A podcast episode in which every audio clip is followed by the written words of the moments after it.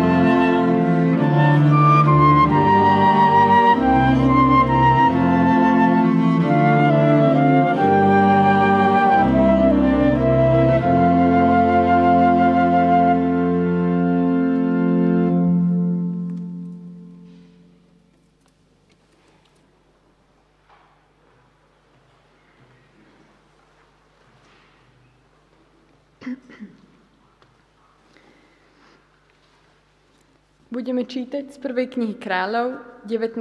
kapitola, verše 1. až 8. Acháb oznámil Izabel všetko, čo vykonal Eliáš. Aj to, ako pozabíjal mečom všetkých prorokov. Izabel poslala Eliášovi odkaz. Nech ma bohovia čo najprísnejšie potrestcu, ak zajtra o tomto čase nenaložím so svojim životom, s tvojim životom, ako si ty naložil s hoci ktorým z nich. Keďže šlo Eliášovi o život, zo strachu vstal a odišiel do judskej Bérševy, kde zanechal svojho sluhu. Sám sa vydal na jednodňovú cestu púšťou. Keď prišiel, sedol si pod kručinu a žiadal si smrť. Povedal, dosť už, hospodin, Vezmi si môj život, lebo nie som lepší než moji otcovia. Potom si ľahol a zaspal pod kručinou. Zrazu sa ho dotkol aniel a povedal mu, vstaň a jedz. Poobzeral sa a tu pri hlave mal posúch, upečený na žeravých uhlíkoch a krčach vody. Zajedol si, napil sa a zase si ľahol. Na to sa ho aniel hospodina druhý raz dotkol a povedal, vstaň a jedz. Čaká ťa dlhá cesta. Vstal teda a najedol sa i napil a posilnený tým pokrmom putoval 40 dní a 40 nocí až na Boží vrch Horeb.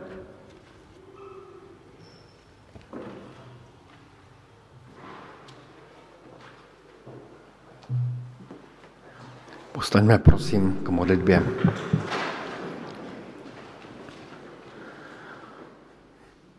Pane Bože, děkujeme ti za dnešní den, za oddělení den pro tebe. Děkujeme ti za to, že jsme mohli tady už eh, na začátku mít společenství, že jsme mohli žehnat Alexandře. Děkujeme ti za to, že můžeme takto žehnat dětem a že přidáváš děti i do našich kruhů. Děkujeme ti, pane Bože, za to, že máme dar společenství, za to, že se můžeme scházet, že se můžeme vidět tváří v tvář, že se můžeme pozbudit, potěšit. Děkujeme ti i za dar písní a za dar chval, za to, že můžeme tobě vzdávat chválu, protože ty jediný si chvály hodný. Děkujeme ti i za dar Božího slova, i za ten dnešní dar tvého slova, které je před námi. A tak tě prosíme, abys i byl s námi i při tom naslouchání tvému hlasu, výkladu tvého, tvého slova, aby si poženal i Markovi jeho kázeň. Amen.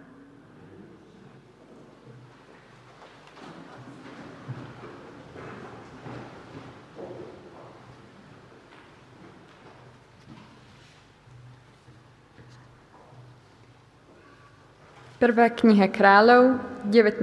kapitola, 9. až 16. verš. Na vrchu Eliáš vošiel do jaskyne, kde prenocoval. Tu ho oslovil hospodin. Čo tu robíš, Eliáš? Odvetil. Príliš som horlil za hospodina, boha zástupov, lebo Izraeliti opustili tvoju zmluvu, zrúcali tvoje oltáre a tvojich prorokov pozabíjali mečom, takže som zostal iba sám. Snažia sa však i mňa pripraviť o život. Dostal odpoveď. Výjdi a postav sa na vrchu pred hospodinom. Práve tady prechádzal hospodin. Strhol sa mohutný a prudký výchor, ktorý vyvracal vrchy a drvil pred ním bralá. Hospodin však nebol vo výchre. Po ňom nastalo zemetrasenie, ale, ale ani v ňom nebol hospodin. Po zemetrasení prišiel oheň, ale hospodin nebol v ohni.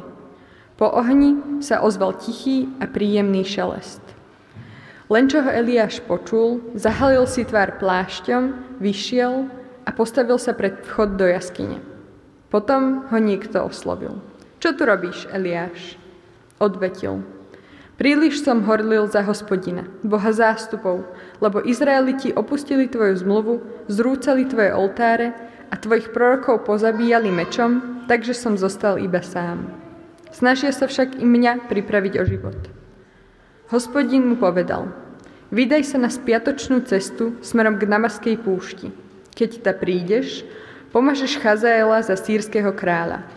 Nimšinho syna Jehua pomažeš za kráľa pred, nad Izraelom a Šafátovho syna Elizea z Abel Mecholi pomažeš za proroka ako svojho nástupcu.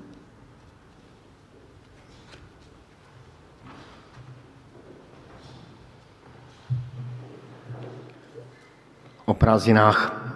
Děláme v rámci kázání takové výpravy, dobrodružné výpravy.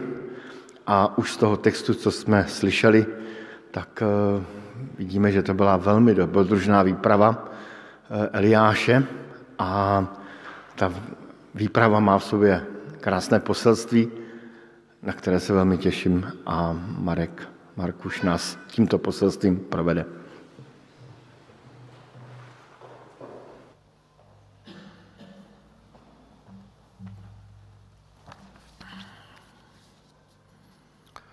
Dobré ráno. Toto je obdobie dovoleniek a to, to slovenské slovo dovolenka zrejme vzniklo zo slova dovoliť, že teda šéf alebo o, proste v práci vám dovolia um, oddychnúť si a vziať si voľno. Um, my, čo sme v zásade tak pánmi sa, sami sebe, tak tak e, to, tento koncept už tak veľmi nepoznáme. A tak možno pre nás dovolenka znamená, že si sami sebe dovolíme v tomto období niečo, čo si normálne nedovolíme, nejaké zážitky a pôžitky. A to ma priviedlo k tomu, že dovolenka by mohlo byť tiež obdobím, kedy tiež dovolíme Bohu, aby s nami urobil niečo nové tak to je taký, taký niekoľkokrát sa vrátim k tomu, že čo by sme mohli Bohu dovoliť v tomto období. K tomu, k tým podivným príbehom proroka Eliáša ma nedávno priviedol takýto post na sociálnych sieťach. Toto je malá pripomienka, ako Eliáš povedal. Bože, som tak naštvaný, že chcem umrieť. A Boh mu povedal, nie si hladný? Daj si niečo. A nepospíš si trochu? A Eliáš sa najedol a vyspal a potom to už všetko nevyzeralo až tak zle. Nikdy preto nepodceňuj duchovnú moc šlofíka a malého pikniku. Ten status je vtipným, ale dosť výstižným zhrnutím toho, čím náš príbeh začína. Ale to nie je samozrejme začiatok príbehu o samotnom Eliášovi. Predchádzajúce rozprávania nám ponúkajú dramatický obraz Eliášovho života, ktorý bol životom v podstate stále na úteku a vo vyhnanstve, pretože bol uprostred veľmi náročných politických a náboženských konfliktov.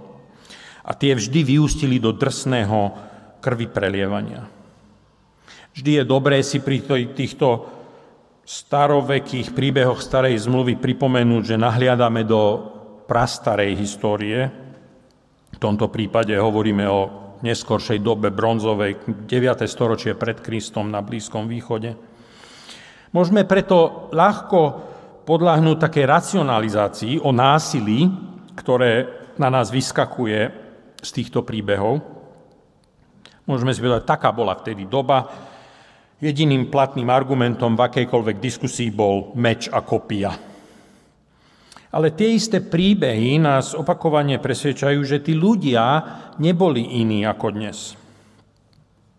Určite neboli silnejší psychicky a emocionálne. A keď je váš život plný násilia, ktorého ste aj sami vykonávateľom, nielen obeťou, ako Eliáš, ak ste celý život na úteku, musí prísť moment, keď toho máte už naozaj dosť. Už viac nevládzete takto žiť. Dosť už, Bože, chcem zomrieť, volá Eliáš hospodinovi, schúlený pod nejakým pichlavým kríkom na púšti. A vtedy k nemu Boh naozaj prichádza a zaznie prvá z troch víziev. Výzva prvá. Vyspí sa, najed sa, napísa. Boh nechá Eliáša, aby sa dobre vyspal a potom mu posiela chlieb a krčach vody. To sa celé dvakrát zopakuje. Možno ste viacerí zažili nejakú takú situáciu, keď vám jednoduchý odpočinok, kúsok chutného jedla a pohár osviežujúceho nápoja, či už obrazne alebo doslova, zachránil život. Keďže sú prázdniny, spomeniem jednu takú našu situáciu, ktorá je samozrejme veľmi ďaleká od Eliášovho utrpenia, ale je to taký náš príbeh. Minulý rok sme v lete využili to polavenie opatrení a, a s priateľmi sme išli na bicyklový výlet do Vachavského údolia Dunaja v Rakúsku. Kúsok nad Viedňou, Dunaj preteká takým malebným krajom. Môžete ísť na bicykli tesnej blízkosti toku rieky niekoľko dní.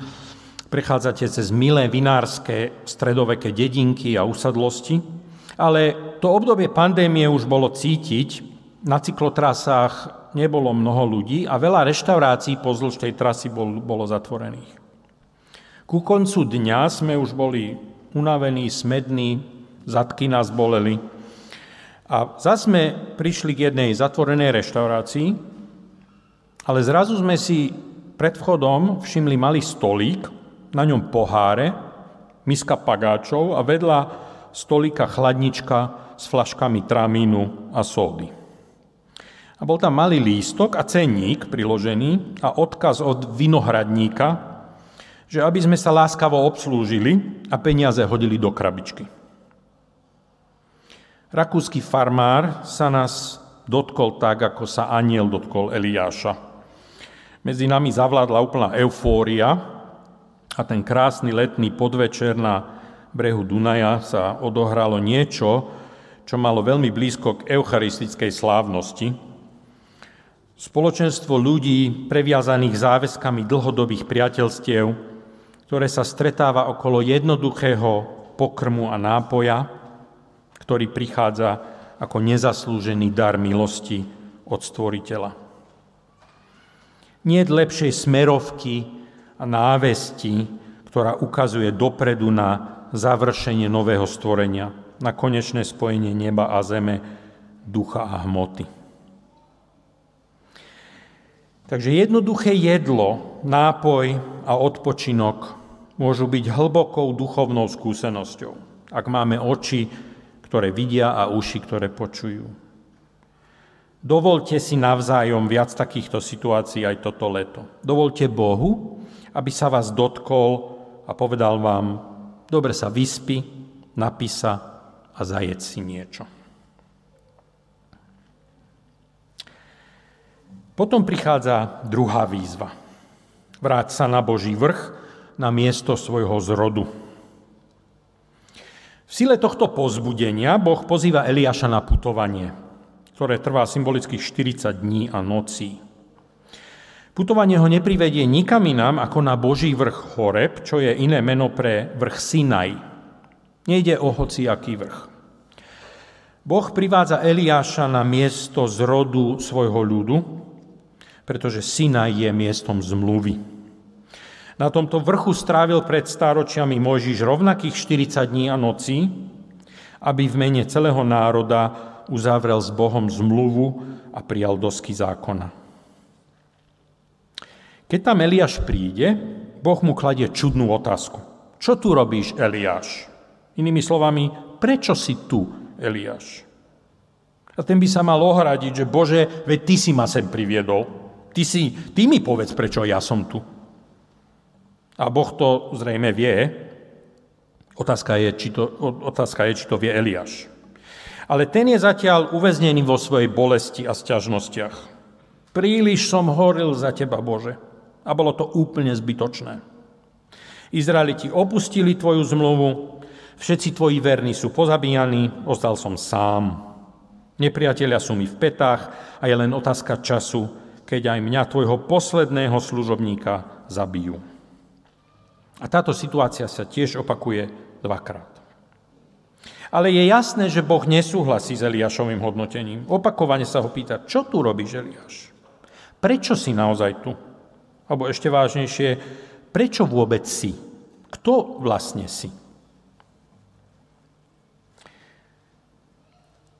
Autor Simon Sinek sa po celom svete v posledných rokoch preslavil knihou Začni otázkou prečo. Ako to často o takýchto bestselleroch platí, Sinek neobjavil nič prevratné, ale zrozumiteľným spôsobom pomenoval nejakú pravdivú skutočnosť, ktorú všetci tušíme. Dáva nám slova pre skúsenosti, ktoré už všetci nejakým spôsobom máme. Pripomína, že to, kým naozaj sme a to, čo nás definuje, či už ako jednotlivcov, alebo aj ako komunitu či organizáciu, nie je to, čo robíme, všetky aktivity, projekty, činnosti a ich výsledky. Ani to, ako to robíme v zmysle nejakých hodnôt, princípov a stratégií, ale definuje z nás to, prečo to robíme. Čiže naše najhlbšie motivácie. Prečo naozaj každý deň vstanem z postele a vraciam sa do sveta, ktorý je často komplikovaný, nefunkčný, či dokonca otvorene nepriateľský. Simon Sinek v takej tak následnej knihe, ktorá je takým manuálom, píše toto. Odpoveď na otázku, prečo som tu, vo svojej podstate odráža príbeh z rodu. Ak sa pozrieme na vlastnú minulosť a pripomenieme si najpodstatnejšie udalosti, skúsenosti, ľudí, ktorí nás ovplyvnili, životy ľudí, ktorých my sme sa dotkli, úspechy a, pády, ktoré sme zažili, môžeme v nich identifikovať isté opakujúce sa vzor, vzory a schémy. Na to, aby sme odhalili vlastné prečo, musíme preskúmať svoje výnimočné spomienky a rozhodujúce chvíle. Naše kmeňové, skupinové prečo má tiež pôvod v minulosti. Ide o príbeh z rodu, keď bolo hnutie alebo organizácia založená. Konkrétne príbehy opakovane rozprávané zakladajúcimi členmi kmeňa. Proces objavovania prečo je podobný ryžovaniu zlata v rieke minulosti. Zlato sa nachádza v tečúcej rieke ukryté pod nánosmi času. Až keď preosejete svoje rozhodujúce momenty minulosti, odhalíte drobné zlaté nugety, z ktorých postupne vznikne poklad. Preto Boh priviedol Eliáša na vrch Sinaj, aby znovu našiel poklad, príbeh z rodu svojho kmeňa a dokázal tak odpovedať na otázku, prečo sme tu ako národ, prečo som tu ja ako jednotlivec, čo je náš, čo je môj príspevok. Preto sa na Veľkú noc najmladší syn pri večeri pýtal, prečo je táto noc iná? A otec rozprával prí, príbeh exodu. Tento týždeň som neplánovane strávil 3 dní so skautami pri príprave letného tábora. Dobrému človeku, ktorý im každoročne vozí veci na tábor, sa pokazilo auto a museli sme požičať náhradné, ale omylom sme požičali príliš malú dodávku a tak sme sa museli dvakrát otočiť na trase Bratislava-Šúňava. Okrem naozaj potrebných vecí, ako stany, vybavenie polnej kuchyne, sekery, píly, som sledoval, ako tí chlapci nakladajú do, do auta všelijaké haraburdy. Penové meče, kartonové masky, všelijaké drevené veci a artefakty, ktorých účel mi bol nejasný. Ako to nakladali, rozprávali si o tých veciach príbehy. Tento meč vyvinul šamot pred tromi rokmi a predlžil ho potom, ako sme prehrali boj o vlajku pri prepade pred tromi rokmi. A táto panvica je taká čierna, odkedy v nej výchrica spálila zemiaky, ale aj tak sme ich zjedli. Pod šuňavou budoli čierneho váhu, to potom všetko museli vynosiť cez potok a prudkým svahom hore na cest, od cesty na lúku. A keď to tam všetko bolo, skupina siedmých chlapcov, ktorých poslaním je postaviť tábor, boli veľmi unavení, ale veľmi vzrušení. Pretože horská lúka v lese pri potoku a kopa Haraburt s príbehmi, to je miesto zrodu a každoročného znovu zrodenia 70. skautského zboru Bizon výťazí. To je miesto zmluvy. Na letnom tábore sa z vystrašených malých detí zrodia vlčatá. Staršie vlčatá budú skladať slúby, narodia sa ako hrdí skauti a skúsení starší skauti sa znovu zrodia a budú z nich rovery. Nedávno moja sestra Natália našla takúto fotografiu. Starý štrkovec, to je pohľad z nášho okna na Štrkovci. Pre moju generáciu vyrastajúcu v šedej Bratislave 70. a 80. rokov je predstava návratu na miesto nášho zrodu, na miesta príbehov našich koreňov veľmi rozpačitá. Čo sú príbehy a miesta zrodu našej generácie? Ja som mal v zásade šťastné detstvo aj uprostred tých šedých panelákov, ale predsa. Myslím si, že ak by mňa Boh chcel priviesť k odpovedi na otázku, prečo si tým, kým si, prečo robíš to, čo robíš, asi by ma nepriviedol na štrkovec. My sme si miesta osobného a duchovného zrodu museli osvojiť nejak inak. S ďačnosťou spomínam na letné týždňové pobyty kvapôčiek a dorastu, ktoré vytvárali ten priestor. A pre mňa boli rozhodujúcim obdobím duchovnej formácie vysokoškolské roky. Raz som sa so spolužiakom zo strojáriny vybral liesť nejaké ľahšie cesty v okolí chaty pod Rysmi v Tatrách. Ivan mal prefotené stránky starého turistického sprievodcu z Prvej republiky, keď sa oficiálne značenie chodníkov len tvorilo. Podľa tých starých popisov sme liezli na Český štít alebo Vysokú, a dočítali sme sa aj o prechode z Brnčalky cez Baranie sedlo do doliny piatich spišských plies. To bolo na opačnom konci Tatie, takže tam sme už nestihli ísť, a, ale objavenie tej cesty ostalo vo mne ako taká silná túžba. Preto som bol o pár rokov neskôr veľmi zrušený, keď vojenskí kartografi vydali oveľa presnejšie mapy Tatier a túto cestu tam vyznačili ako taký neoficiálny chodník, takou malinkou, tenkou, čiarkovanou linkou. A tak sme sa s Vladom Matejom vybavili mačkami a cepínmi a, a vybrali sme sa tú cestu hľadať. A našli sme ju. Je to krásna túra, najmä začiatkom leta. Najprv musíte zdolať taký skalný prach nad zeleným plesom, a potom stúpate zmrzlou dolinou, ktorá je v tom čase ešte plná snehu, až k úzkému a strmému komínu baranieho sedla a vy máte pocit, že je to rebrík do neba. Tento príbeh a to miesto sa pre mňa stalo dôležitou metaforou. Miestom zrodu a znovu zrodenia. Môj život viery a nasledovanie Ježiša nie je prvovýstup. Generácie predo mnou už tou cestou kráčali. Môj príbeh je súčasťou oveľa väčšieho príbehu a len v kontexte neho je aj môj osobný príbeh zmysluplný. Ale musím tú prastarú cestu pre seba sám objaviť. A nekráčajú po nej masy ľudí. Je to úzka cesta. Ale tí predo mnou našťastie zanechali po sebe stopy vo forme obskúrnych kopí starých záznamov alebo vo forme nenápadných skalných trpaslíkov, ktorí vám občas pomáhajú udržať správny smer. Naposledy, keď som tam opäť bol, tentokrát už aj s Timeou, tak nebola cesta cez záverečné snehové polia vôbec vyšlapaná.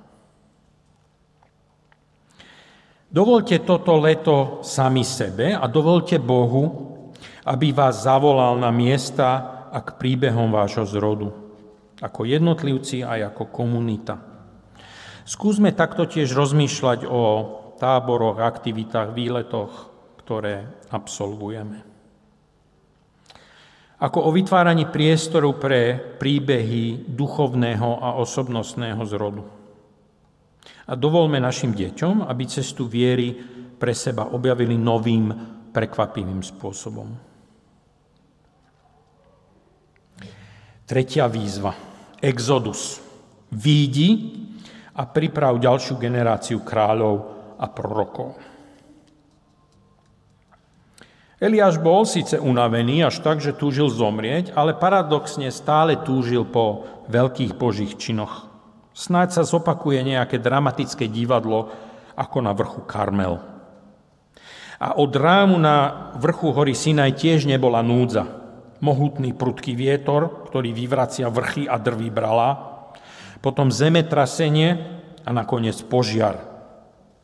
Ale Boh nebol ani vo výchre, ani v zemetrasení, ani v ohni.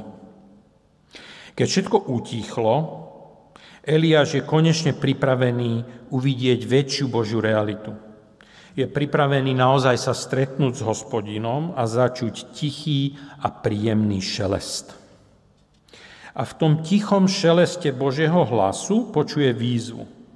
Výjdi odtiaľto a choď späť do Damasku. Eliáš počuje výzvu k novému exodu. A tým exodom, novou nádejou je nájdenie a vyzbrojenie novej generácie kráľov a prorokov. Ľudí s poslaním správy veci verejných, aj ľudí prenikavého duchovného porozumenia. Nájdeš Chazaela a pomažeš ho za sírskeho kráľa. Nájdeš Jehua a pomažeš ho za izraelského kráľa. A nájdeš Elizea a toho pomažeš za svojho nástupcu ako proroka. Eliáš sa opakovane stiažuje Bohu, že ostal sám, že je posledný, jediný verný. Ale Boh nie je na Eliášovi závislý. Božie zámery sú väčšie ako naša vlastná kapacita. Sú dlhšie ako naše vlastné obdobie vplyvu. Božie predstavy sú širšie ako naše vlastné prístupy. To je na jednej strane pokorujúce, na druhej strane ohromne oslobodzujúce. Ken Blanchard, známy autor manažerských bestsellerov v knihe Viesť ako Ježiš, opakovane pripomína, že nakoniec tou najdôležitejšou životnou úlohou skutočného lídra je nájsť a splnomocniť ďalšiu generáciu ľudí, ktorí sú šikovnejší, vzdelanejší a obdarovanejší, ako je on sám. A hádam je to skúsenosť každej generácie, ktorá sa v istom období začne utápať v pochybnostiach o budúcnosti. Každá generácia musí prejsť takýmto Eliášovským stíchnutím, aby sme začuli šelest Božieho hlasu, ktorý nás volá k novému exodu z našich sťažností a otvára nám oči pre zmocnenie novej generácie. A Boh dal Eliášovi tri úlohy. Nájsť a pomazať dvoch kráľov a jedného proroka – ale v skutočnosti zrealizoval len jednu. Našiel a pomazal Elizea ako svojho nástupcu. Obe politické nominácie neskôr splnil až Elizeus. Zlyhal Eliáš v splnení Božích príkazov? Myslím, že nie, že naopak. Eliáš uvidel, že to celé nie je len o ňom. Dovol toto leto Bohu, aby k tebe prehovoril tichým a príjemným šelestom oslobodzujúceho Božieho hlasu, že to celé nie je len na tebe. Dôveruj Bohu, že má pripravených nových kráľov a prorokov a buď pripravený ich podporovať. A oni nebudú bezchybní. V skutočnosti tí dvaja Elizeom pomazaní králi proti sebe viedli vojny. To už je však iný príbeh, nie Eliášov príbeh. O 800 rokov neskôr Ježiš vzal so sebou Petra, Jána a Jakuba a vystúpil na vrch modliť sa. Počas modlitby sa jeho tvár zmenila, jeho odev zažiaril belobou ako blesk. A hľa rozprávali sa s ním dvaja muži, Mojžiš a Eliáš, ktorí sa ukázali v sláve a hovorili s ním o jeho, rôzne preklady hovoria o jeho smrti, o jeho odchode, ale originálny grécky text hovorí o jeho exode. Život komunity viery je putovaním, stálym exodom, ktorého súčasťou je generačné odovzdávanie. Tak ako Mojžišovo dielo dokonával Jozue, tak ako Eliášovo dielo dokonával Elizeus, tak Ježišovo dielo dokonávali, dokonávali nedokonalí Peter, Ján a Jakub a ktoré dodnes dokonávame my. Včera sme sa tu lúčili s našou drahou tetou Elenkou André. Príbeh a svedectvo jej života, ich otvorená domácnosť na Zvolenskej sú dôležitou súčasťou miesta a príbehov z rodu tejto komunity na Cukrovej. Sú to dôležité príbehy, pretože nám, tak ako Eliášovi, pomáhajú odpútať sa od vlastných šťažností a bolestí a uvidieť, prečo sme tu. Pretože aj my sme totižto ľudom zmluvy, so záväzkom voči Bohu, voči sebe navzdájom a voči svetu naokolo a celej planete. Amen.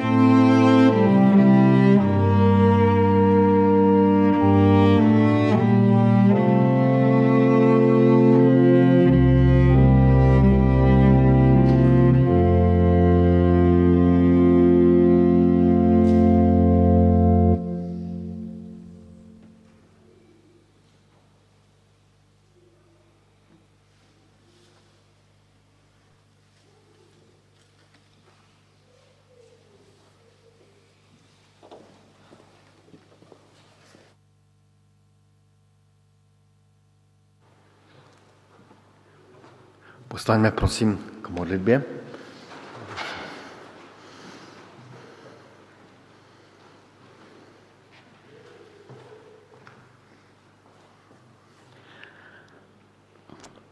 Drahý Bože, ďakujem Ti za dnešný nový deň, za nedelu, ktorá je oddeleným dňom pre Teba. A chcem ťa prosiť za seba, aj za naše spoločenstvo, za tento zbor, aby sme boli schopní sa vrátiť na miesta svojho zrodu aby sme boli schopní znova objaviť to prvotné poslanie, ktoré Ty si nám dal, tú prvotnú lásku k Tebe a k ľuďom navzájom. Prosím, aby si nám pomohol všetkým osobne aj tomuto spoločenstvu vnímať šírku a hĺbku Tvojej lásky aj toho poslania, ktoré my dnes cez generácie predkov sa snažíme, aj keď nedokonalo, ale dokonávať. Prosím, aby si nám dal široké srdce, otvorenú mysel, aj oči, aby sme boli miestom prijatia a lásky pre všetkých ľudí, ktorí sem prichádzajú, aby sa tu mohli cítiť bezpečne a mohli sa cítiť prijatí. Bez ohľadu na to, odkiaľ sú, kým sú a k čomu sa hlásia. Tak nám v tomto pomáhaj a Prosíme ťa za ďalšie dni a za všetkých ľudí, ktorí sú na dovolenkách, pohybujú sa rôzne po svete, aby Ty si chránil svojou ochranou rukou a priviedol ich šťastne späť domov k svojim blízkym. O Tvoju milosť prosíme aj pre dnešný deň, aj tie ďalšie dni, ktoré sú pred nami. Amen. Slyšme požehnání Požehnejš vám, hospodin, a ostříhej vás. Osvěť, hospodin, tvář svou nad vámi a buď milostit vám. Obratíš, hospodin, tvář svou k vám a dej vám pokoj. Abyste požehnání byli na duši i na těle, v domě i na poli, požehnání při práci i při odpočinutí, požehnání vcházejíce a vycházejíce. Amen.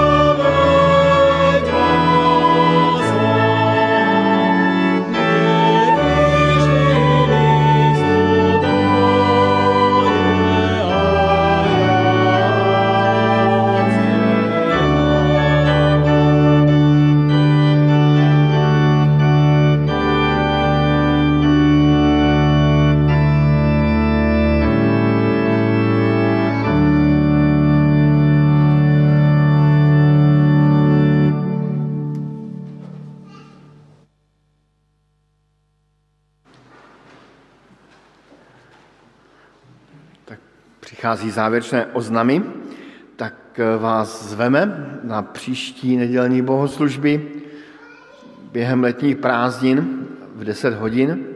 Příští neděli budou, budou novomesačné bohoslužby a budeme mať hostia, bratra kazatela Milana Mitanu zo svatého Jura. A ten nám také poslouží večeří páně. Moje maličkost se na měsíc august vzdálí a, a nebudu zde, kromě jedné výjimky, zde nebudu, tak kdybyste mě hledali, tak budu mezi bratřími medvědy v Rumunsku a na Ukrajině. Eh, informace o eh, dalších eh, bohoslužbách a různých setkání najdete na našem webu. Jsme rovněž vděční za finanční podporu a za všechny příspěvky, které, které posíláte. Přeji všem požehnanou neděli.